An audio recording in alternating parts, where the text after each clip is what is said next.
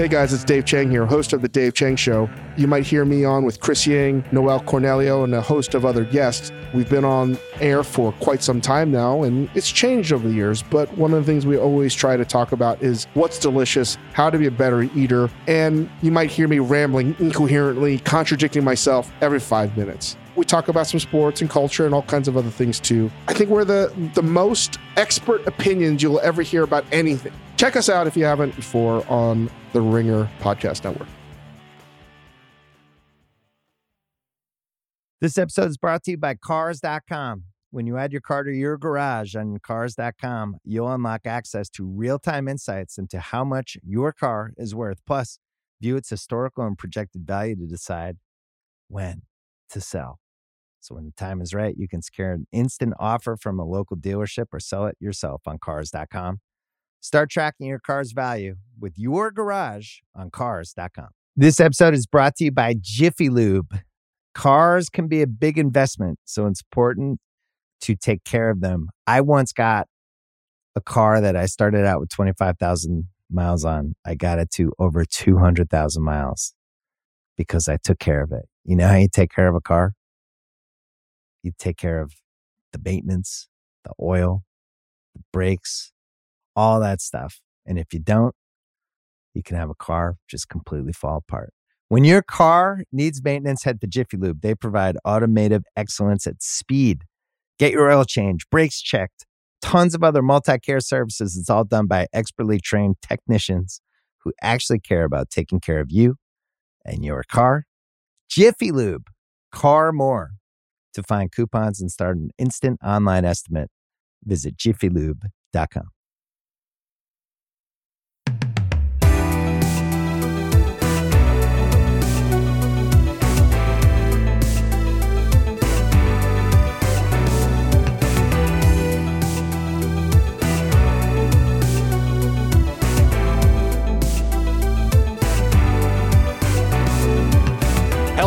and welcome to Recipe Club, where we debate the best way to cook the things you want to eat. My name is Chris Ying. This week, after sending out the call for rice pilaf recipes, we were greeted with a doozy. Listener Shahar Sofer sent in her family recipe for tabit, a total showstopper of a dish that involves slow cooking a whole chicken in a cocoon of rice, meat, and tomato, seasoned with the Middle Eastern staple baharat. Shahar says, this dish has been around for decades or maybe centuries as a Saturday afternoon evening meal that is served after baking in the oven for hours during Shabbat. It's from Jews in Iraq, where my mom's family is from. This was written by my mom, who makes it based on my grandmother's recipe, although my grandma never measured or wrote anything down. Here at the club, we were immediately drawn to this recipe because it's big and wild and full of unfamiliar ingredients and amazing instructions like if you stuff the chicken, make sure that some liquid is entering the chicken opening. It's a celebratory dish, a comfort food that pushed all of us outside our comfort zones. We reached out to Shahar to get a few more details about the recipe, but Shahar's sister Karen stepped in and turned out to be incredibly well versed in all things culinary. Honestly, she could probably host this podcast as well or better than us. She even interviewed her grandmother for us, who you'll hear from in just a second. After my conversation with Karen, stick around for Dave Chang, Priya Krishna, and myself as we talk through our experiences with the Sofer family tabit. And don't forget to send in your own recipes to the fixer at majordomomedia.com and subscribe to our Majordomo Media YouTube channel to see the action as it unfolded.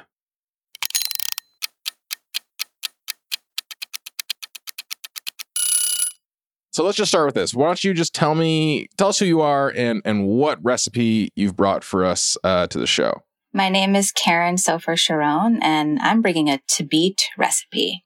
Who whose recipe is this to start with? So this specific recipe was written by my mom, but Tabit is an ancient recipe. So I come from a long line of Babylonian Jews who, um, for many thousands of years lived in what's modern day Iraq. And Tabit was the quintessential Sabbath meal. So mm-hmm during the Jewish Sabbath, you're not allowed to labor or cook or do anything um, besides rest. And so my ancestors would prepare this slow cooked meal in a big clay pot and put it on a on a fire before the Sabbath started on Friday evening, and it would cook low and slow all night long until everyone came home from synagogue the next the next morning on Saturday morning and got to eat this warm, delicious lunch um, around noon. This is this is one of my absolute favorite traditions. Like, I mean, like cholent is sort of like a similar idea, right? Yes. You, you, cook. You're not supposed to cook or work or do anything on on on the Sabbath. So you you start this. you start cooking the night before, and then you just let it go you go to synagogue, you come home, and like the house is full of like aromas, and, and you come home to this meal. Like this is one of the greatest things ever. Like I just want to do this for myself just because I'm lazy and I just want to like have food waiting. It truly, it truly is one of the most feminist meals ever. You know, it's all about preserving the labor of women. And uh-huh. also, like you said, just like the house smells absolutely incredible all night long. I've never made it throughout the night. We only make it during the day because we have ovens now, but I can't imagine the kind of dreams I would have if this were, you know, cooking in my house overnight. totally. Just like you're you're you're bathing in this as you sleep. Uh so you sent us also this really adorable conversation you had with your grandmother. So is yep. she the one who taught your mom how to make this? Yes, she is. This is a recipe that's been passed down for many generations. Although, as you might have noticed from the interview, every Iraqi woman has their own opinion about how to make this dish. Have you tried making it with lamb ever? I'm sure the family would like it. Try. Let's try. They used to make it with lamb. That's how you're supposed to make it. Ground. It's also ground lamb. Um, I, I bet the family wouldn't even notice. They'll just say, "Why?" They hate lamb. Your mother hates lamb. She loves lamb. She hates lamb. Everybody in the family loves lamb, Safta. I love it, but I know my kids Everybody don't. loves lamb. Okay, so make it with lamb. Okay, we should try it with lamb. So let's say you're making your five cups. Yeah. How how much spice? How much of the baharat and how much salt do you think you end up putting in I, the end? I don't know. I taste it. I go like that and I see if I like it. If it needs more from this, I add more. If I need more salt, I put more salt. Okay. If it needs more parat, I put more parat.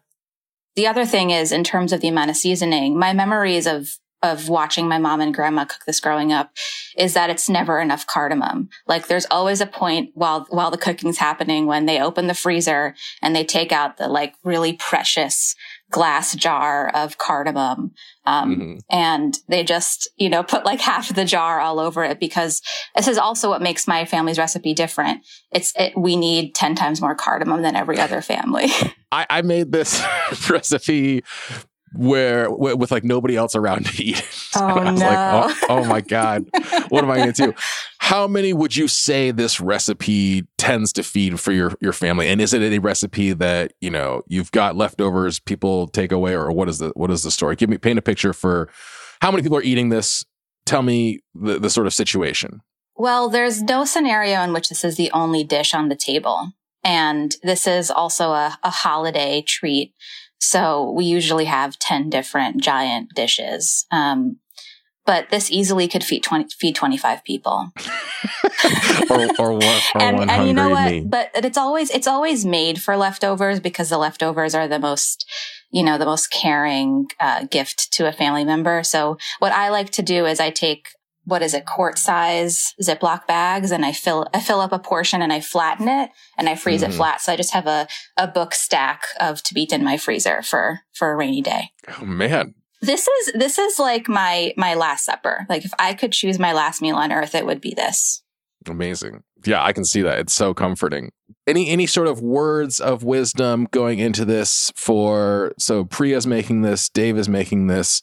I've already made mine. So exciting. Th- things things for our little our recipe club wedgies to think about any sort of pitfalls that you can foresee or any sort of words of encouragement for them it's all about the seasoning besides you know over salting which can definitely happen in any dish there's really no way you can over season with spice with this dish so add much more than you think you need to especially if you have old spices or you don't freeze your spices or you haven't freshly ground them and we we think of the cardamom as outside of the spice mix because it stands on its own and mm-hmm. needs needs its time to shine.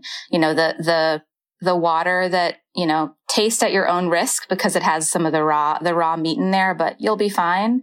Um, it should taste really pleasantly seasoned. And that's the thing, you know, this is where I'll admit I'm a total fraud. I've never made this entirely on my own.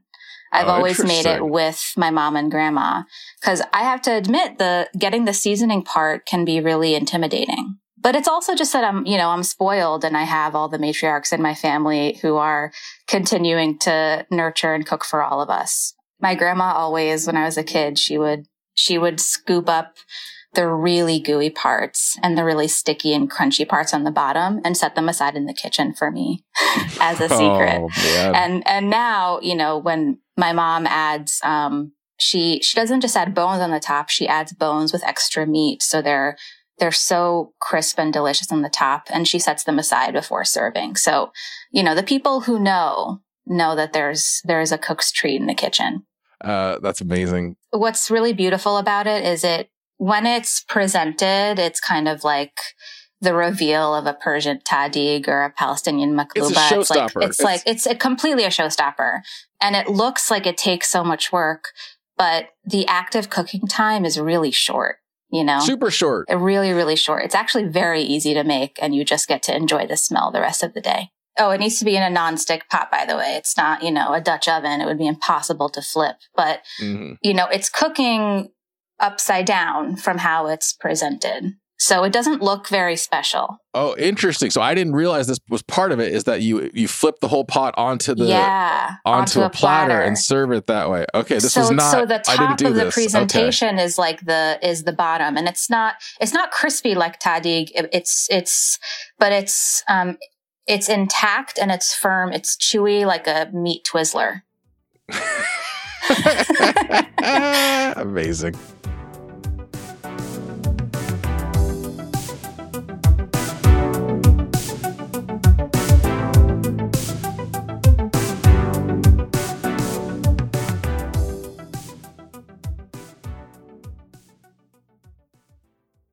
Hello, guys. Welcome to another installment of Recipe Club, the most popular, most desirable, most loved podcast from the Majordomo Media Network.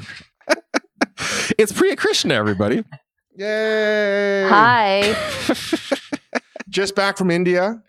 hmm What was the number one most delicious thing you ate of the many, many delicious things you ate?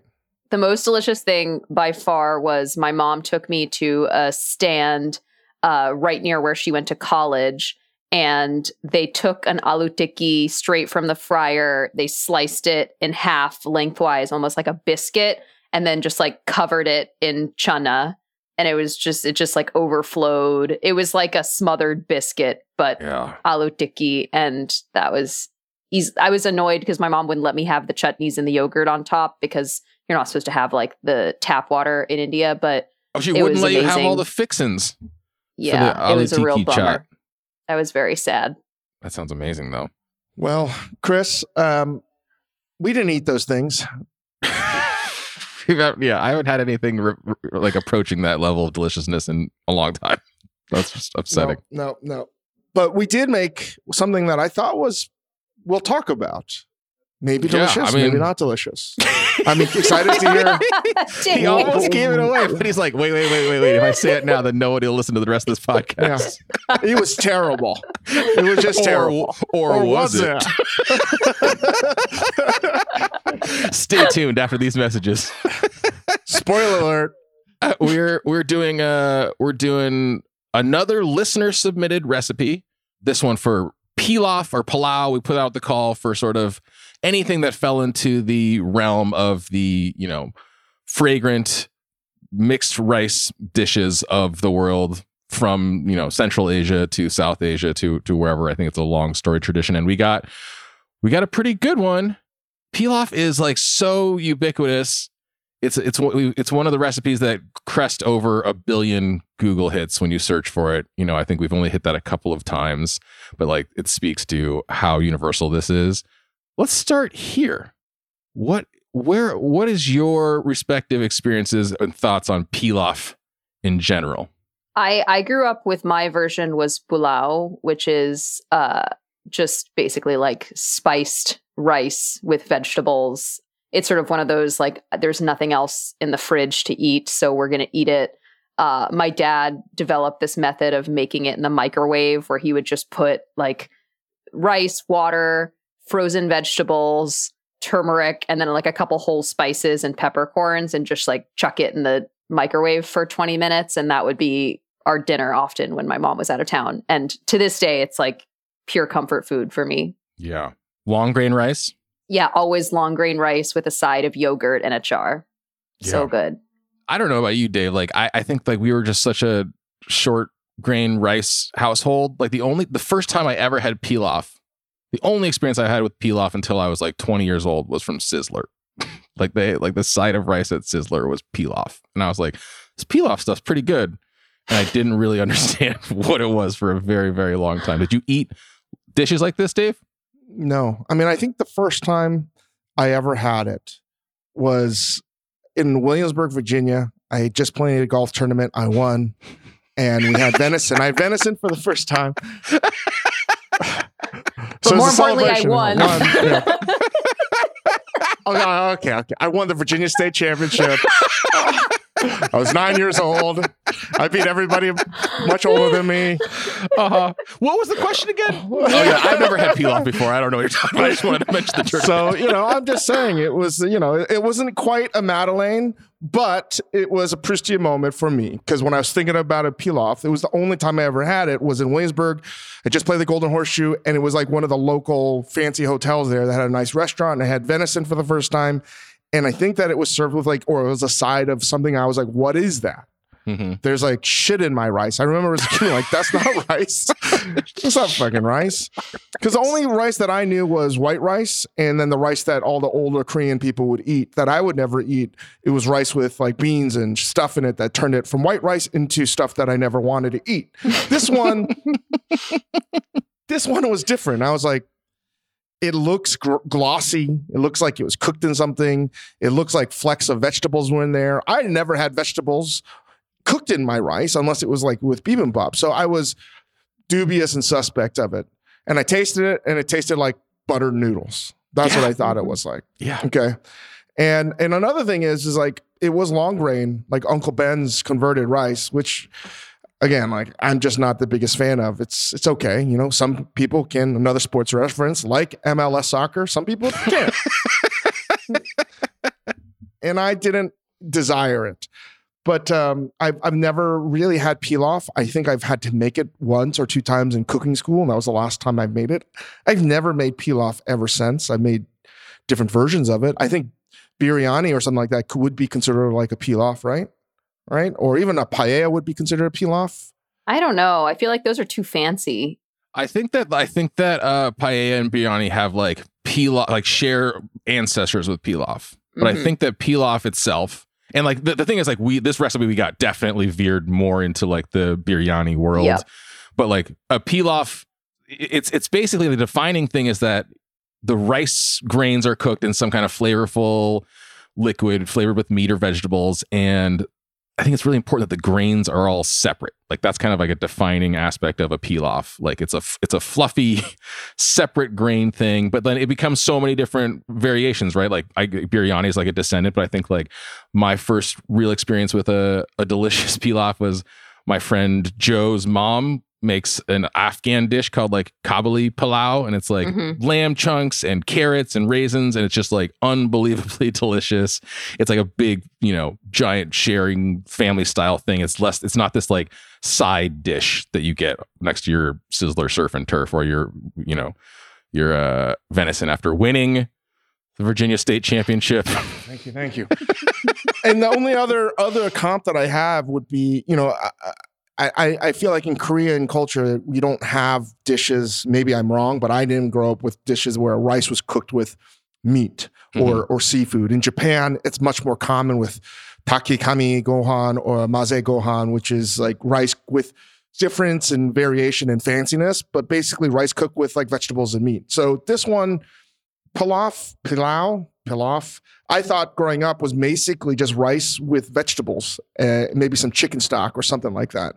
It's just another one of those like classic two good ideas, right? Like in Japan, you have takikomi gohan, you have biryani, you have pilaf, all of it is based around like a very simple and like wonderful idea of like, hey, what if I cook some stuff in the rice? And like, But it is, I mean, yeah, but it is cool that there are like so many words. Like there's pilaf, there's pulao, there's plav, mhm, which I mhm. know is a thing. And I feel like there are like all these other like pea rice dishes that I imagine developed as like variations on that original Parsi word, which is really interesting to me. Yeah. And then like I think that in recent years, like tadig has become super popular, like the Iranian Mhm. version with like the crispy bottom. And uh we'll get into we'll get into so, like a related topic with this recipe that I want to I want to hear you guys' take on. But uh like we like we were sort of alluding to, like this is a, not a straight up pilaf. So the the recipe we got Mhm. was from a woman named Shahar Sofer and her sister Karen. I talked to Karen because uh, her sister was too shy, even though she submitted the recipe. But this is basically a recipe for tabit, which is a Jewish Iraqi dish intended to be eaten on uh, the Sabbath when you can't. Your, you know, your Jewish law sort of forbids lighting a fire on the Sabbath. So it's it's of the same tradition as cholent and these dishes that where you would cook overnight so you're not doing anything on the day of of when you're not supposed to, but it cooks all night long, and then you have it for lunch. You have a hot lunch that you didn't, you know, technically break the rules for. So she sent in a recipe that is her mother's interpretation of her grandmother's recipe, which you know her grandmother learned from her great grandmother. This is as family recipe as as it gets, and tabit is basically rice mixed with beef and tons of spices, cooked around a whole chicken, which sits in this pot. Uh, I had to transfer pots three times because I underestimated how big of a pot you need for this dish, with a bunch of uh, tomatoes and onions and aromatics. It cooks for you know her her instructions for this to cook for seven hours. There's the optional cow bones that you can toss in for flavor. Priya, I, I imagine you opted out on cow bones, as as did I, and uh, that's that's the that's the whole dish. It's it's a chicken sitting in a giant bed of rice for seven hours that you're supposed to start uh you know the night before and then eat the, the next day. So that's the recipe. Um, like I said, it's like as grandmother mother recipe as as it gets. Just like I love so many of the instructions in here and like how she adds tomato sauce at seven different points in this recipe. And I'm just like, I don't know why I have to add a little bit now and a little bit in five seconds, but I'm following the recipe. This episode is brought to you by Jiffy Lube. Cars can be a big investment, so it's important to take care of them. I once got a car that I started out with 25,000 miles on. I got it to over 200,000 miles because I took care of it. You know how you take care of a car? You take care of the maintenance, the oil, the brakes, all that stuff. And if you don't, you can have a car just completely fall apart. When your car needs maintenance, head to Jiffy Lube. They provide automotive excellence at speed. Get your oil change, brakes checked, tons of other multi care services. It's all done by expertly trained technicians who actually care about taking care of you and your car. Jiffy Lube, car more. To find coupons and start an instant online estimate, visit jiffylube.com. So let's start with uh let's start with Priya. What'd you think here? What'd you think going into this recipe? I was intrigued by the idea of like chicken and beef in one recipe. Like I've I've seen recipes where you know like the chicken fat drips down and seasons the rice, but I'm like, wow, but the rice is already, you know, intermixed with beef in this recipe. I was also like two full tablespoons of baharat seemed just like so so much. Yeah. And thankfully I had like I had a I had a canister of it, but I used pretty much the entire canister Yeah. of that seasoning. And I was like, this seems like a ton of spices for this quantity of rice. I also located the biggest possible pot that we had. And even still, like a bubble would like send it over the edge. It was like truly like I had a huge, huge, huge pot and it barely fit into the pot. I was also I had literally just landed at like 6:30 that morning from India and then I realized that I had to make this dish like that day and so I was just like very deliriously adding stuff hoping for the best. Uh I oh I also I also almost bought chicken parts because I was like I don't want to break I don't want to have to cut a whole chicken. But then I like looked up the dish and it felt like a crux of the dish was like seeing the whole chicken. You gotta on have rice. a whole bird in the middle So- of this thing. Yeah. So I got I got the whole bird. What's your report, Dave? Uh, first of all, what exactly is in the spice blend Baharat? So Baharat is Arabic for spices, and I think I mean I looked at my little canister thing, which I shared with Dave. And I think it's like cumin, coriander, pepper, cinnamon, allspice, cardamom, maybe clove, nutmeg. smells like clove. Smells. It literally yeah, smells so like many warm everything. spices. Yeah, Yeah. yeah. Uh, I didn't smell any fenugreek though. That was like the only thing. I was like, what what, what is missing in here? It's missing Right. maybe star anise, fennel seed, and fenugreek, but it feels like there's a blend of everything else um, that is a warm spice. Yeah. I thought it was maybe overkill to add cardamom on top of the Baharat. Interesting, because I so I I thought so. Too. Oh, first of all, I had the same reaction to what Priya was saying too, where I was like, two tablespoons? Are you fucking kidding me? But then I was like, maybe more, maybe more. this thing could take way more. I could take this giant pot can take a lot of spice.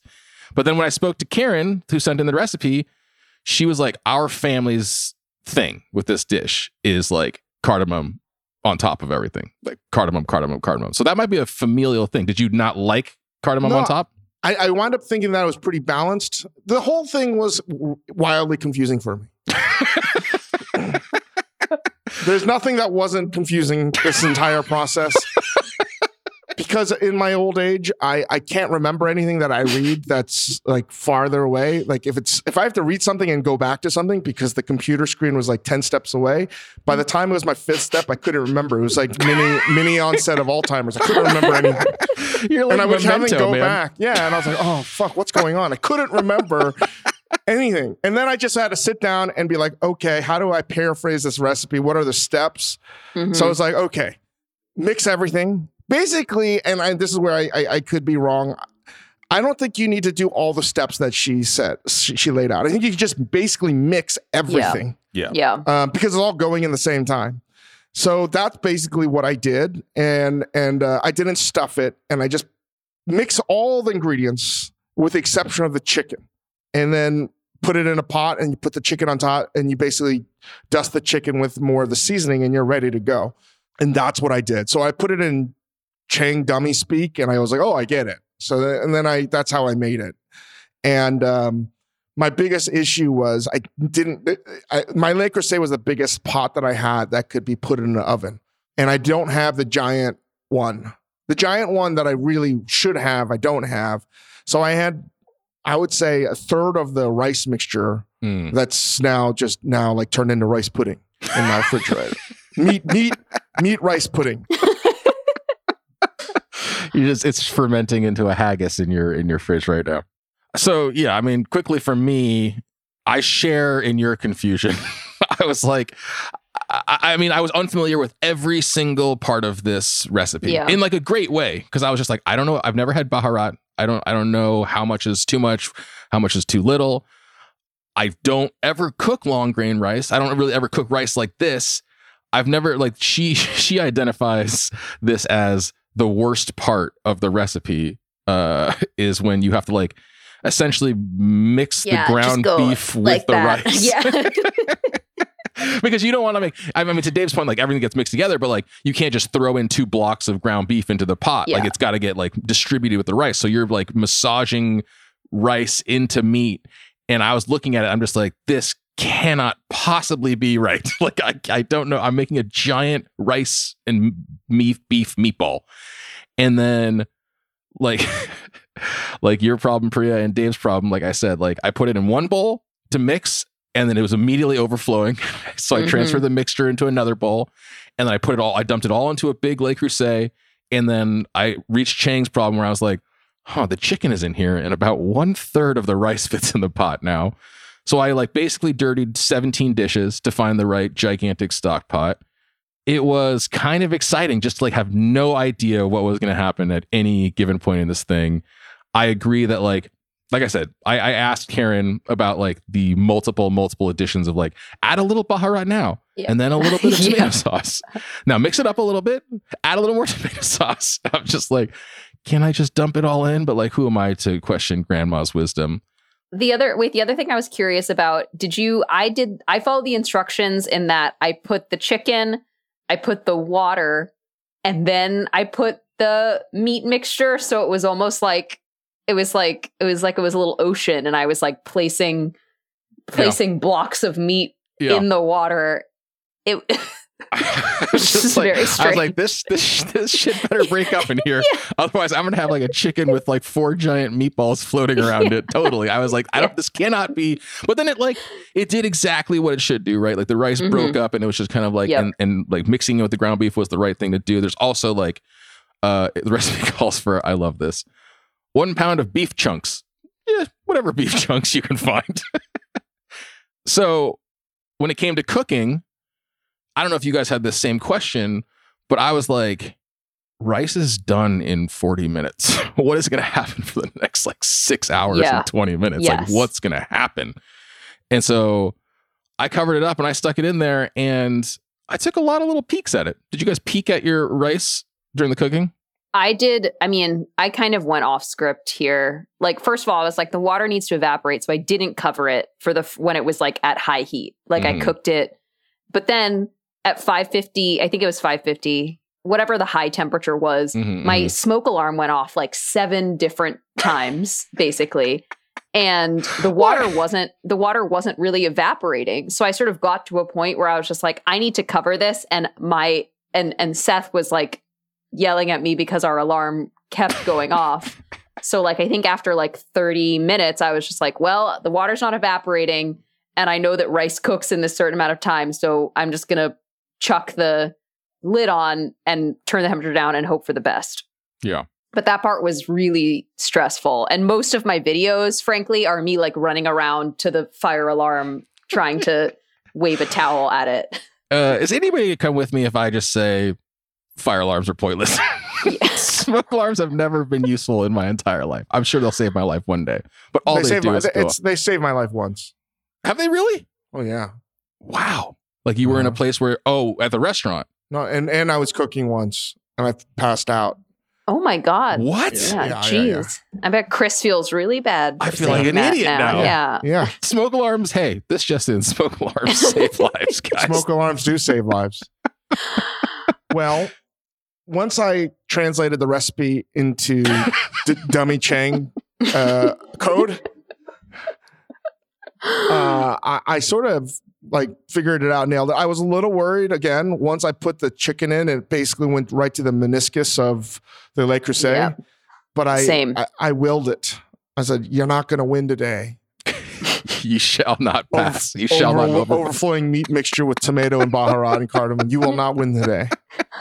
And I said, I am going to tame you. And I, I, I put the lid on.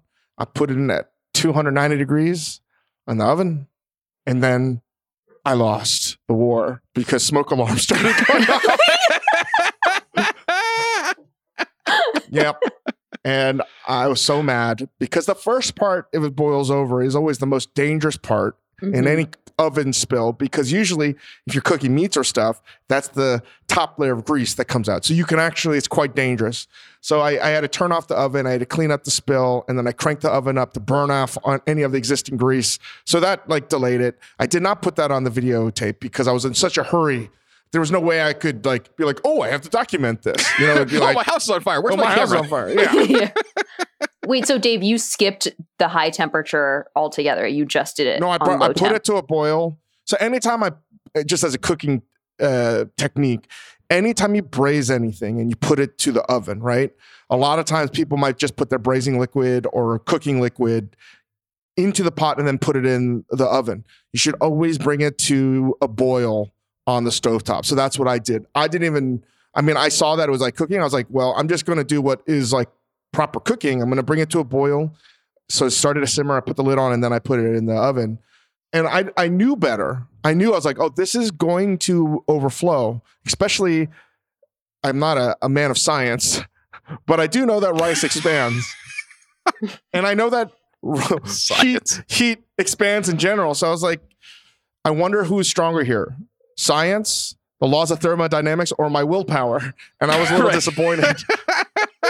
What's then I gonna win? lost. Science or just my desire for this not to happen?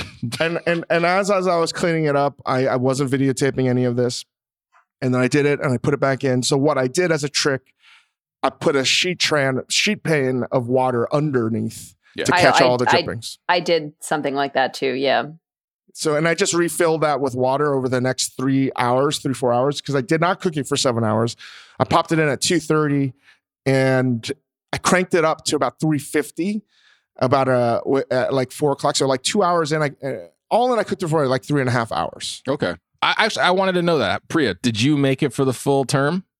I think I did it on high for like 40 minutes and then I did it on the the lower heat setting for about 2 hours and honestly my it was a little overdone. I should have taken it out like half an hour before then.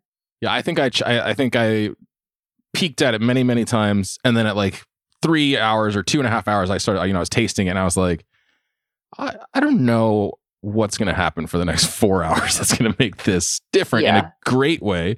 So I probably I probably caved and pulled it out after three and a half hours, four hours. My one regret is not the one regret. The the crispy the rice that got stuck and the chicken that got stuck to the top of the lid was delicious. Was the Best best, part. part. of it. And it was relatively moist. It wasn't overdone, but I feel like if I in the process took the lid off and let it like dry out and crisp up for another hour, that's probably w- the best move, right? I- It's still going to be very moist, like rice. But Right. I, I- I think if you cranked up the heat, that's what I would recommend. I would take the lid off, crank up the heat for to for like 400, maybe 450, and do that for like an hour. And I think you'd be in a nice place.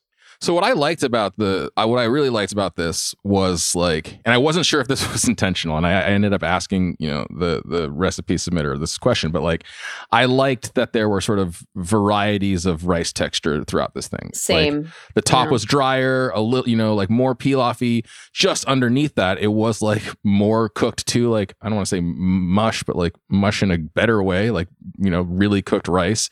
And then you have like you don't have tadig, you don't have like a crispy bottom, but you have like the more caramelized bits on the on the very bottom of the pan. Now here was something I didn't understand, and I want to know if you guys intuitively did this. But she told me when I talked to her after making mine that when they when she when her family serves it, they invert the whole thing onto a giant platter and like release it so the chicken is like buried in rice and it's not just like served out of the the pot. Did you guys just happen to do that? Oh my god, that would have been a there there was no way that mine would have done that neatly. No, Like also my chicken was like falling off the the bone. Yeah. Like it was just it was not a whole intact chicken. Yeah. I think the presentation, I, I loved seeing it like that just chicken island in a in an ocean of rice. It was Yeah. cool looking. Yeah. So speaking of, you know, the Baharat and not knowing how much to season it, you know, I tasted I tasted the broth at, you know, various points before I went in. I thought I had the seasoning on point. But then I pulled it out and I was like, this needed so much seasoning because you're like you're seasoning the rice, the broth, a whole chicken, a pound of beef, like two pounds of ground beef, and I thought I had added so much of the baharat, so much salt, but it could take even more. Did you guys feel like the seasoning it called for was appropriate, or did you guys go more? I realized that the I bought proper tomato sauce, like salted tomato sauce, Okay. because I saw that there wasn't a ton of, of extra salt in the recipe. So I think because I bought, and I was like, I feel like they probably buy their tomatoes with like a little bit of salt in it too. And so by using salted tomato sauce, I actually thought the salt level was was pretty great. Uh, I also like that Grandma says, "If you dare." Taste the liquid know. and see if it needs I did not. I did not dare. You didn't dare. I was. I was like, "Mom dares." I like this. I like this. What was your What was your your seasoning process, Dave? I eyeballed it with a regular teaspoon, and at some point I just threw everything in. I didn't add any salt. I don't even know if the tomato sauce that I bought was salted or not. I have no idea. I Mhm. again used the force, and I just eyeballed the salt from the get go, Mhm. just r- right in there with the water. And I added the water to the the meat slurry pudding. Uh-huh. and I and I added it, and I was like, should I microwave something just to check the seasoning? I didn't. I felt really strong in my my my force willpower, and I tasted it halfway through to check the seasoning, and it was the only highlight of my week. Really? I might have done this in another lifetime, made this dish. Because I was like, oh, fuck, I just nailed the seasoning across the board. Right. You're like, oh fuck, I won the Virginia State Youth Golf Championship. yeah. Get it right, Chris. The Virginia State Junior Championship. Junior championship, excuse me. Excuse me. As a nine year old beating 12 year olds. No, and I, I nailed it. And I, I, I was like, oh, shit. Like, it was uh, pretty weird. This is a dish that I, if I would make, I was making before, like uh, I would want to taste everything along the way to know how Mhm. it's all going to come together. I didn't test taste anything until that Yeah, moment. I had no same. idea what Baharat tasted like. I had no idea what anything was going to taste like. It was a total, I don't know, like you know, felt like it was Forrest Gump and a box of chocolates. I was like, I have no idea what's going to happen here. Let's just see. And and I was like, oh, this is actually going to come out. Once I tasted it and the salt was right, not just the seasoning, the salt was right. I think this dish, the salt has to be close to like finished, right? Which is always hard because when you are making a rice dish and you're salting it, it changes clearly as it cooks. So sometimes it it's almost if you think it, uh, you taste something and then you cook it and there's rice in it and you think that the salt's right, there's no rhyme or reason. It can be under seasoned later, it could be over seasoned later. I always find it's very hard to fi- figure out.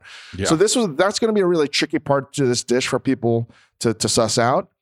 But I knew then when I tasted it halfway through, I was like, this is going to be fucking outstanding. Yeah. I was like, oh, oh wow, this Yeah. is going to be really good. Yeah. So let's let's give some let's let's uh end the suspense a little bit here. Priya, what was your when you what was your your your taste verdict? Give us give us the uh it was delicious when I tasted it. I tasted the rice first and just like the it was just so like rich and aromatic and like my rice had crusted to the side of my pan so like the side was crusty.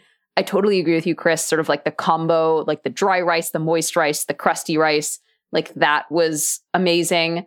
The top of my chicken had like browned and like slightly blackened really, really beautifully. That was delicious. The chicken itself was overcooked, but that's probably because I just didn't like I, I should have just checked it earlier and taken it out. Hmm. But I mean, the flavors were amazing. Um, I had had the Baharat sitting in my pantry and like wondering what the best use of it is. And I was like, oh, well, this, I guess yeah. it was just it was just really really delicious i ended up eating it almost like i eat pulao like i put a little bit of yogurt and i put a little bit of pickle Mhm. and it was outstanding Okay. Because I, I was like, I wanted that exact thing. I wanted some yogurt on there or something. The one thing I disagree with in this recipe, she says, like, this is more of a chicken dish than a rice dish. And I'm like, it's not. Like, no the chicken i is totally given, disagree The chicken Yeah. has given everything. It has sacrificed itself and its and its moisture to this rice. No offense to the to the author of the recipe. This is the furthest thing from a chicken dish. yeah it's not it's definitely a rice dish No, no, not is- even a rice dish. This is a meat dish. It's a beefy. It's a it's, a, beef. dish. It's as as beefy as a beef dish could ever be. This is like the beefiest Trojan horse of all time. because I mean, the sad chicken is just being like engulfed by beef rice. i know you're literally just watching the chicken like slowly give in The chicken. Is it's like it's like watching like quicksand it Yeah, just it's like like, a- exactly. disappears like a Venus Yeah. flytrap of beef rice. and, and, and, and, then uh, there's only enough rice to keep the sausage from like being a homogenized like brick of beef. You know what I mean? Like there's the It's- rice actually just separates the beef. It's it's like a Mhm. wall. It's like a cross section of like concrete or something. It was very strange.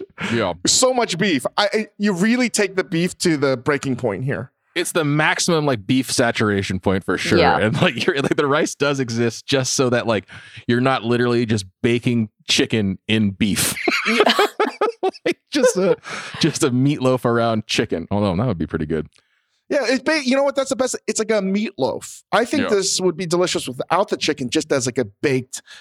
I, you know what? Now that I'm thinking about it, if you cook this in a paella pan or a flat pan, and you got it super crispy and you got oh the tadig, yeah. uh, Oh, that, would be, so out- good. That would be so so good. And I think then if you could put chicken chunks on it, you would.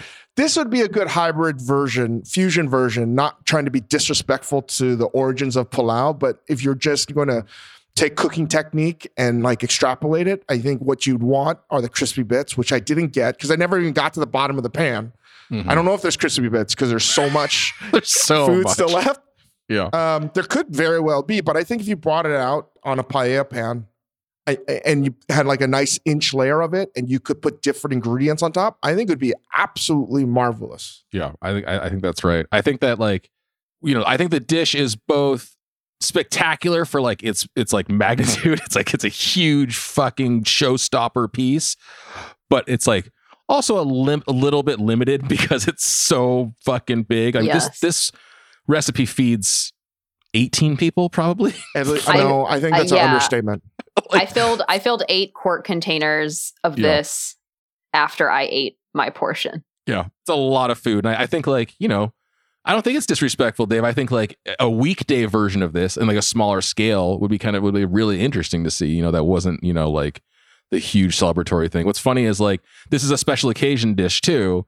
And Karen was like, Oh, this is like one of eight things on the table. I was like, how, how is that possible? That this is one of eight different dishes of like this size and magnitude. I mean, it's amazing. It's so much food. I've actually been eating this all week and what I've been doing, I made some like lentils earlier, so I just do like a little thing of rice, a few pieces of chicken, lentils, some like steamed vegetables, yogurt, and so like a little bit of lemon, and it's like a great little lunch bowl. Oh my god, that does sound amazing. But it was overall, I mean, like I loved making this thing. I loved like just how confused I was. I love that mystery that you guys are talking about where you're just like, I don't know what this is gonna taste like. Oh, it's pretty fucking good. Like that's that's like I don't know. We talk about we talk about sort of flavor and cooking fatigue all the time. And it's nice to just make something that I have no idea. Like I can't be tired of this because I have no idea what this is supposed to taste like or look like. It was really fun to make something that like like you said, every single step was something I hadn't done before from like squishing beef into rice to like nestling the chicken in to like putting the beef chunks into the water adding 2 tablespoons of of seasoning like all of it was just totally new to me. And it tasted great. I like was so i was also like shocked when i opened the lid and like lo and behold like the water had absorbed the rice had crisped appropriately like the chicken was poking out it was like nicely golden.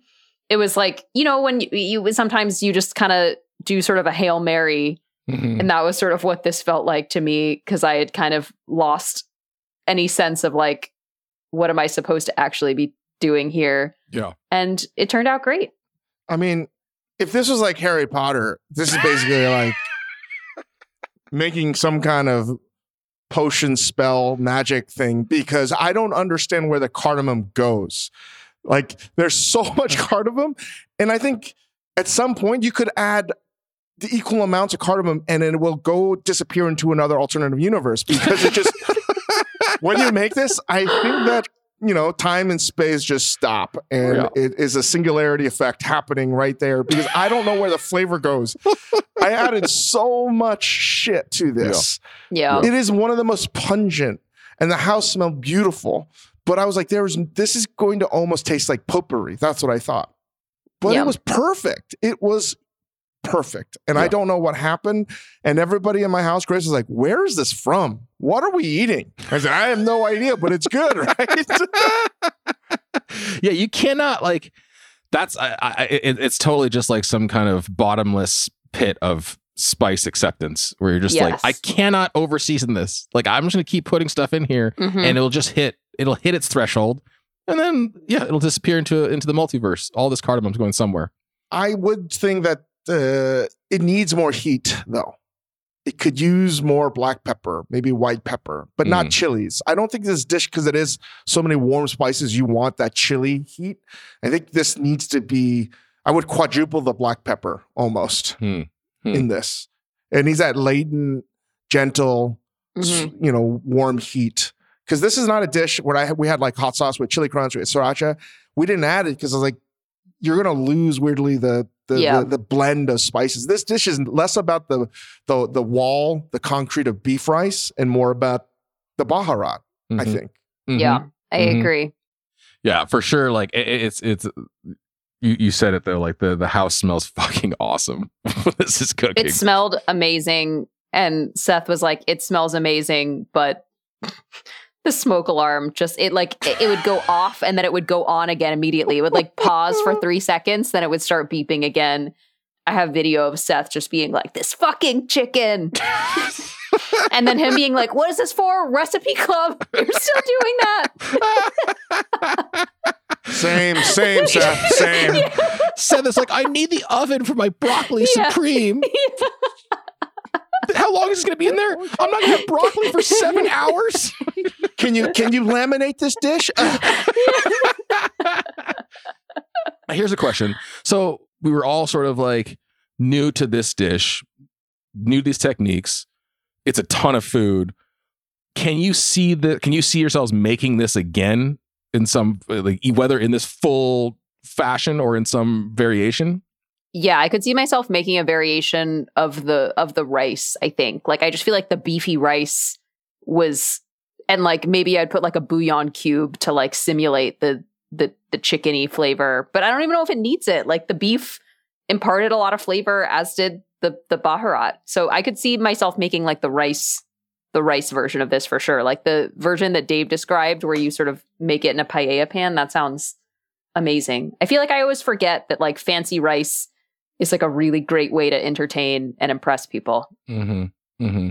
I'm I, I'm going to actually do something more strange on this. I will make versions of this. I don't know if I'll make it like this, but I think this is going to expand my repertoire of of how I make dinner in, in the like the what feels like the like a Eastern Bloc. uh, Like you know, everyone in my family feels like I, I like I'm like making food in the gulag or something because it's, it tastes the same to everybody. And I think what was so impactful about this dish was that it tasted like nothing I've ever made before with Mhm. the spice. It tasted similar, but you couldn't really pinpoint it. And I think whether you use baharat or not, I'm probably going to use cardamom. I'm going to use more spices, and I have been. But like that, mo- that medley was very different in terms of proportion. Mm-hmm. And I'm going to make it with maybe angel hair pasta next time, broken up, and do like a fideos with that. Mm, I think it could be really good that way. Yeah. That's I mean like I I think that if I were to do some variation on this, I liked I liked like the I liked the beef block. I like you know like when you when I make rice in like in the donabe or something, I'm just use like chunks of meat or something. Like it was interesting to have like such a cra- like to throw the proportions off where it's like it's not just like sort of little pieces of topping inside your rice so much as like the rice and the topping are homogenized into this into this like mixture it'd be it'd be cool to make that like in a sort of more you know three or four person serving size so and i, I think that like baharat's amazing though Mm-hmm. It is. Yeah. I thought this dish was wonderful. I, it's very rare that I make something and I have no idea what I'm making and surprised. Mhm. The entire f- cooking of it was not that it was unorthodox. It just was not familiar to me. It really took everything I thought about cooking to like its breaking point, literally. Mhm. And I thought it was great. I'm definitely going to make this some version of it again. I just don't know if I'll make the quantity. Mhm. Again. Yeah. yeah so that so i you know this season priya the way we're trying to decide winners is to uh, encourage our our listenership to make the recipes that might be the only thing that would like prevent this one from really sailing to a to a place in the finals is like i absolutely encourage you to make this recipe. Just find your closest 37 friends to eat Yeah. it with you. Like that's the only thing. Like you could, you should absolutely make it but you need a gigantic pot and you need a lot of mouths to feed i think. Mm-hmm. do you want to do any more as as competitive priya? You want to do more of a entreaty to your to your friends to make to make this thing? I mean, honestly, you can scale it down if you want to feed fewer people, but like ultimately, this dish is like seven, eight ingredients. Like, it's really not. It's not a ton of work. It's a little bit of babysitting, but you know, it's a few ingredients that makes for a really high reward and something that like when I opened the lid, I was like, wow, that looks and smells amazing. yeah you can scale it down use a cornish game hen and You uh, could, I mean, yeah, I like, I might make this again using like bone in thighs or something like that. people should make this. It's awesome. And I feel I feel pretty good about this. How are you feeling, Chang, about this listener submitted thing so far? This is our second one. We did a breakfast sausage, a delightful fucking breakfast sausage roll with John deBary. I'm liking these recipes. I don't like this consolation trophy stuff. This is we need a winner. And it's not just the best recipe, like one of us needs to win. You know? Yeah. I think also the other thing that you probably have most of the ingredients for this recipe in your fridge. Maybe you don't have the baharat, but I all I had to buy for this recipe was the meat, basically. Right. I love that Priya's like, now that I know how to win this game, I have to play the game. So so so what but this is true. Like, you know, remember that we are now going to institute a new like winning thing here, right? The the the actual recipe club participant gets a prize and a and a belt and a title. Who's your favorite? Oh God, this is Gonna- that's uh, so yeah. stressful. Yeah. So at the end of the season, you guys are going to vote Oh who's your God. favorite, What? most valuable player. And I- um, again, Oh. like I'm just going to say, I love you guys. I love all of you. you look great. Have you You been look lo- great. You No, lose no, no, no, no, Chris, you look great.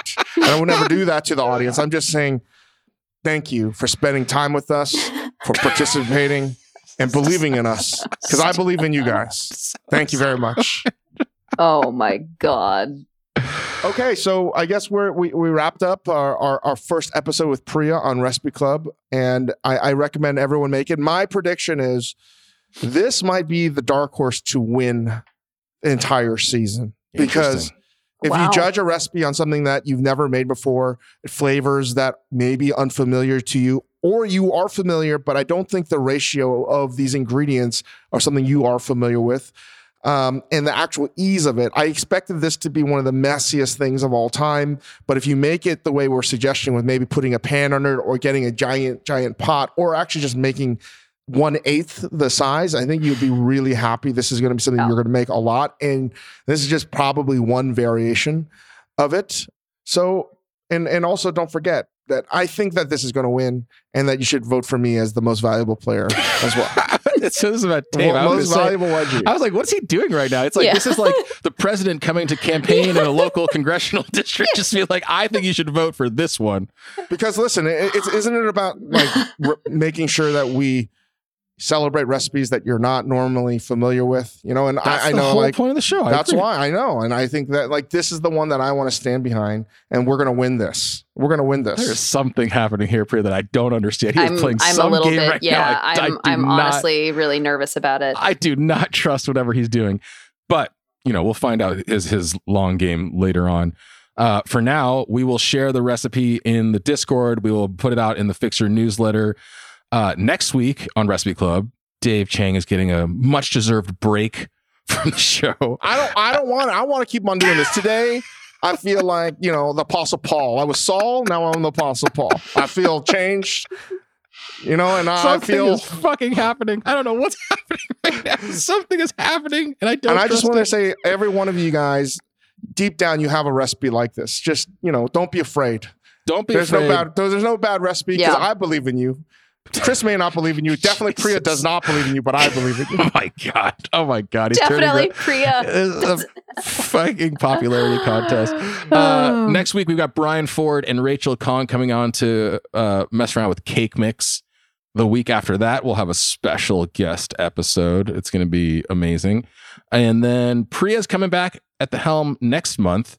Priya, you want to pick your next ingredient right now from your your draft? In addition to pilaf, you had yogurt, canned beans, tomatoes, green beans, and peanut butter. You want to pick which one you want to do next? Let's do canned beans because I feel like we're sort of at the tail end here of like when making like Stewy beans. bean yeah, stuff. stewy beans is good. Right. Let's do canned beans. And remember, everybody, Priya specifically requested on the draft episode that she wants recipes that discard the beans and only use the mucousy liquid. No, no, no, both, both. Use oh, I'm both. sorry.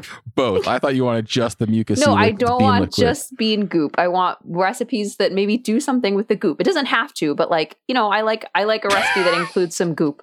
And just remember, any of those bean lovers out there, Priya hates beans. She hates it. She's only doing this to troll you guys. Any bean lovers out there?